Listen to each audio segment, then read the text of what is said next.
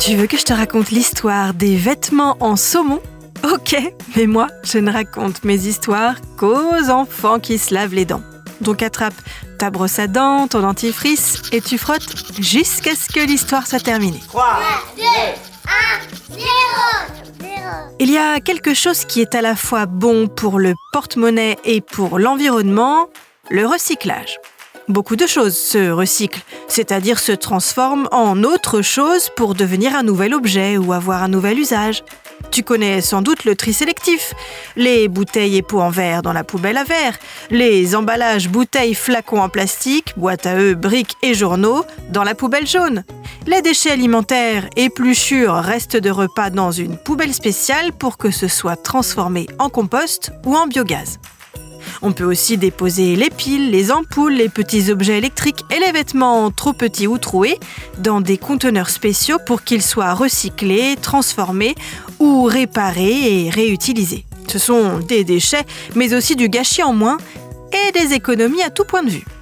Et c'est pour ça qu'une créatrice a décidé de faire des vêtements avec les peaux de saumon. Des vêtements en peau de saumon? Mais comment c'est possible? Je vais te dire ça dans un instant. Mais d'abord, j'ai une devinette pour toi. Est-ce que tu sais quel animal aura 30 000 dents tout au long de sa vie? La petite souris? Pas du tout, c'est le requin.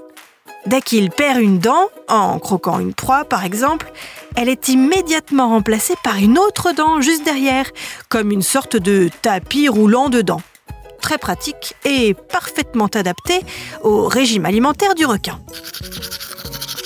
Pour en revenir aux vêtements en saumon, cette créatrice veut donc faire de la récup et créer un matériau le plus écologique possible.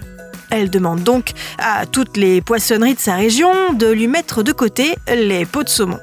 Elle les récupère, les rince à l'eau de pluie, les nettoie, enlève toutes les écailles et les plonge ensuite dans un bain spécial à base d'écorce d'arbre. Ce liquide, sans aucun produit chimique, teint la peau des saumons et la fige pour pouvoir ensuite la travailler comme n'importe quel cuir. Elle fait des nœuds papillons, des porte-cartes, des pochettes en cuir de saumon. Et en plus d'être jolis, ils sont écologiques. Du recyclage 100% réussi. Bon, montre-moi un peu tes dents. Fais A, fais I. Hum, c'est pas mal ça, bien blanche comme il faut. Tant pis pour vous les cailles. Allez, maintenant, au lit. Je vais pas aller me coucher Retrouvez les épisodes des Dents et Dodo sur le site et l'application BFM TV et sur toutes les plateformes de streaming. Si cet épisode vous a plu, n'hésitez pas à lui donner une note, à vous abonner à la playlist et surtout à en parler autour de vous. C'est un podcast BFM TV.